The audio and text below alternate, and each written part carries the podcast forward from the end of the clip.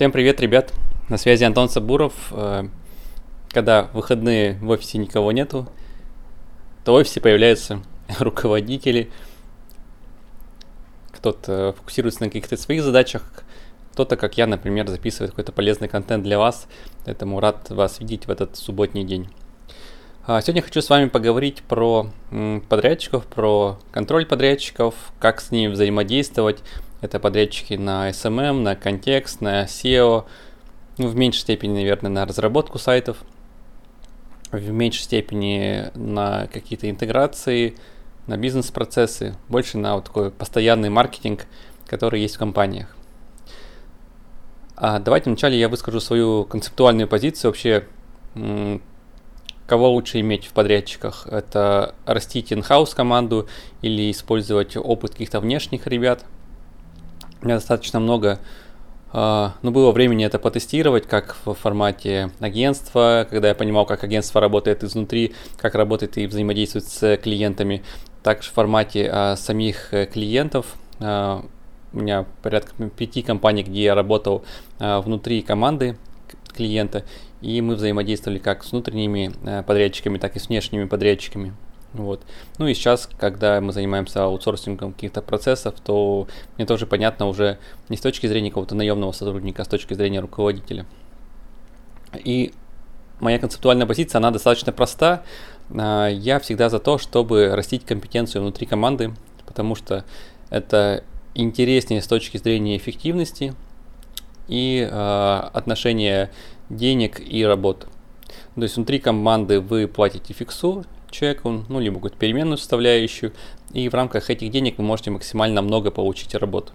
Это реально круто, и в итоге э, стоимость часа получается намного дешевле. Но, опять же, эффективного часа. Там есть неэффективный час, когда человек просто приходит в офис и просто проводит время, а есть эффективный, эффективный час, когда выполняет какие-то задачи бизнесовые. А, поэтому, если у руководителя у вас есть компетенция по а, контролю этих ребят, по тому, что им делать и по тому, как с ними взаимодействовать внутри, это идеальный вариант. Если такой компетенции нету, такое тоже часто бывает, например, ко мне приходят девушки э, и, например, говорит, слушайте, порекомендуйте нам СММщика вести Инстаграм, и я однозначно понимаю, что если они возьмут его в штат к себе, то это получится какая-то шляпа, потому что видение очень такое свое, и когда мы берем человека в штат, ну, большинство, наверное, в меньшей степени проявляют свою экспертизу и в меньшей степени готовы как-то э, прокачивать свое мнение, переубеждать э, руководителей, потому что иначе, если они не переубедят, они просто потеряют зарплату. А, когда приходит агентство, то нормальное агентство, нормальные внешние подрядчики, они диктуют свою точку зрения, потому что это кладется им как минимум в кейсы в портфолио, а положить туда непонятно что, наверное, никому не интересно. Вот, поэтому если вы у себя не видите экспертизу, в, ну, в частности в направлении маркетинга, то, наверное, стоило бы начать с внешних ребят, с внешних подрядчиков и а, зафиксировать в договоре то, что вы хотите получить. А, давайте концептуальную позицию выразил. Сейчас расскажу вам про варианты взаимодействия. Соответственно, их на самом деле много. А, они не будут сильно отличаться как для внутренней команды, так и для внешней команды. Просто, ну, это те вещи, которые стоит делать. И, наверное, один из самых интересных э, э вариантов для контроля подрядчиков – это э, план работы. Ну, то есть э, это выставить план работ на какой-то определенный период, на месяц, на квартал, на год, наверное, многовато, но обычно, обычно он идет на неделю, на 2-3 недели и на квартал. Вот, а, это достаточно интересно. Вот, а, нормальная история, этим я постоянно занимаюсь, и этим стоит заниматься, но в одном маленьком но. А, в том но, когда вы понимаете, что нужно делать для того, чтобы достичь каких-то бизнесовых задач. Потому что у большинства задачи очень простые. Это увеличить оборот денег, увеличить количество заявок, количество клиентов – а тактика-то непонятна, что делать-то непонятно. И тогда нам включается вторая задача. Вторая задача тактическая, и второй вариант, который можно использовать, а, это прописать какие-то количественные вещи.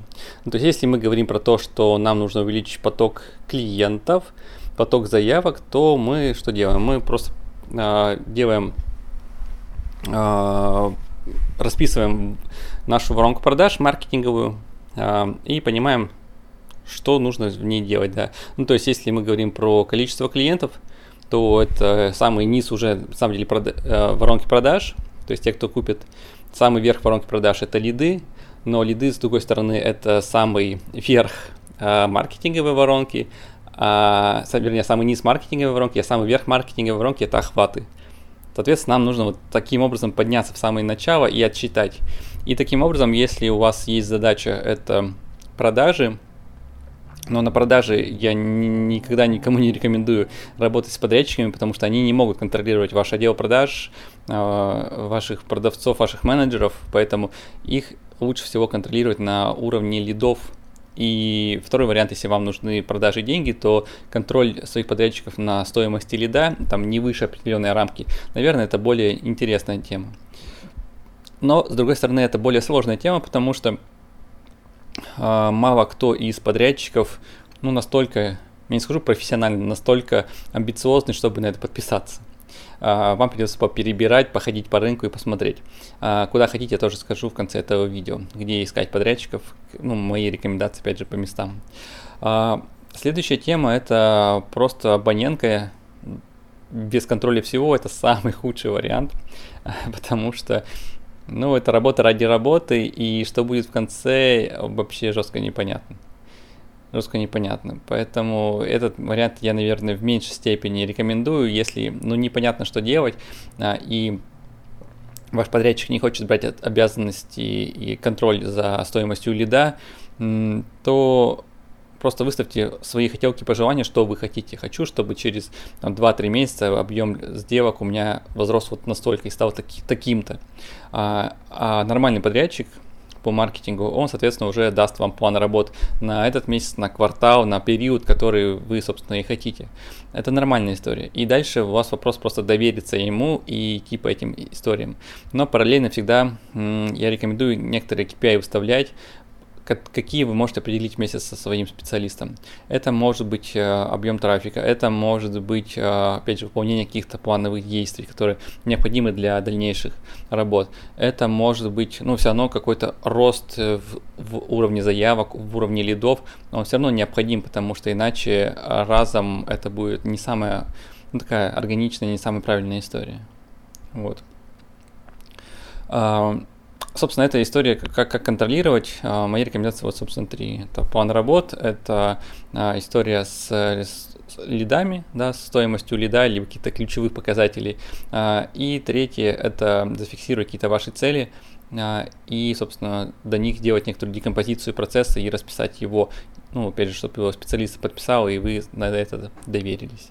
А, ну и, собственно, дальше уже в процессе, если мы этих целей не достигаем, которые идут, то ну, либо прощаемся, либо меняем, либо как-то договариваемся, меняем этот вектор, траекторию. Вот. Где искать? Вариантов на самом деле несколько. А, ну, из банального это сайты работ – Headhunter, Jobru и так далее.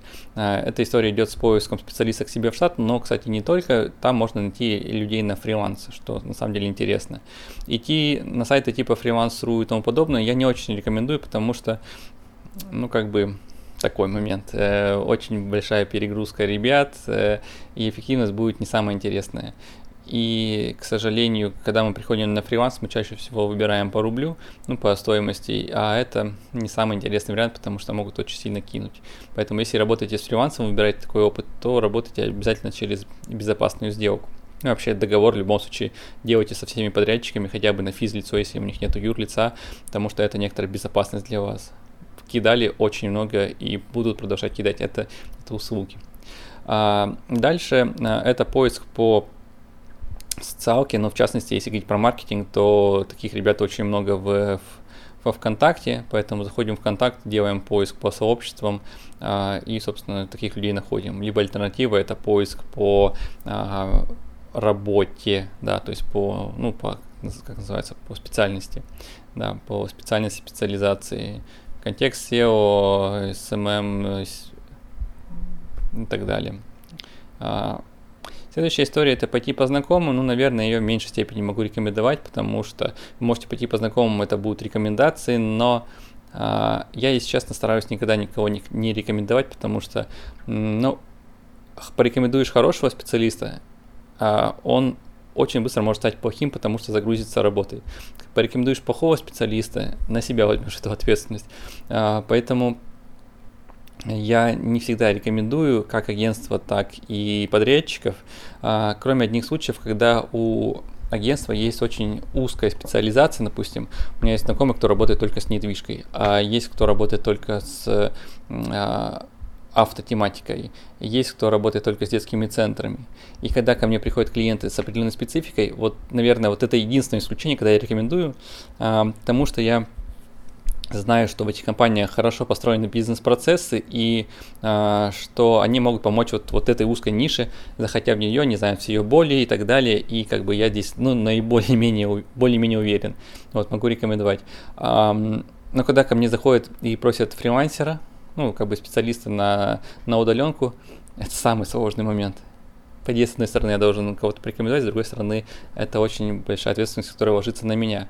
Ну, в качестве исключения очень редко делаю это выпускников э, моих курсов, ребят, кто у меня учился, кого я знаю, и которых я посмотрел уже на боевом, либо, либо ребят, кто у меня работал и под моим крылом, я знаю примерно их подходы, но вот это, наверное, тоже очень большие исключения, но это бывает очень редко, очень редко. А запросов реально очень много, поэтому а, мой хороший вариант, который есть, который я тоже часто вижу, а, это наиболее сложный вариант, наиболее долгий и дорогой. Это брать юнца зеленого, но с горящими глазами, и его потихонечку растить внутри команды. И дальше либо его уводить на некоторые опционы, то есть какие-то проценты от денег от прибыли, либо а, вводить его в формат агентства и помогать уже, ну, некоторая ваша диверсификация, развивать уже агентство и а, входить туда, опять же, с долями, с большими и развивать эту историю. Вот такие варианты есть, они достаточно интересные, нестандартные, не публичные, но если у вас есть какой-то внутренний стимул и интерес в предпринимательстве, то это нормальный рабочий вариант. Ну все, ребят, давайте на этом будем заканчивать. Какие вопросы есть, приходите ко мне в личку, дам вам обратную связь. Могу чем-то поделиться какими-то другими секретами, которые есть, потому что YouTube канал я, конечно, стараюсь по максималке говорить, но иногда есть специфика компании, которая ну, просто в голову не приходит сразу же. Спасибо большое, что смотрели это видео. Кто еще не подписан на канал, буду рад от вас подписке, потому что стараюсь и развиваю его. А, слушайте аудиоверсию в ваших подкаст-приемниках. Подкаст называется Антон Сабуров. А, и увидимся в новых видео. Всем, ребят, пока-пока и до новых встреч.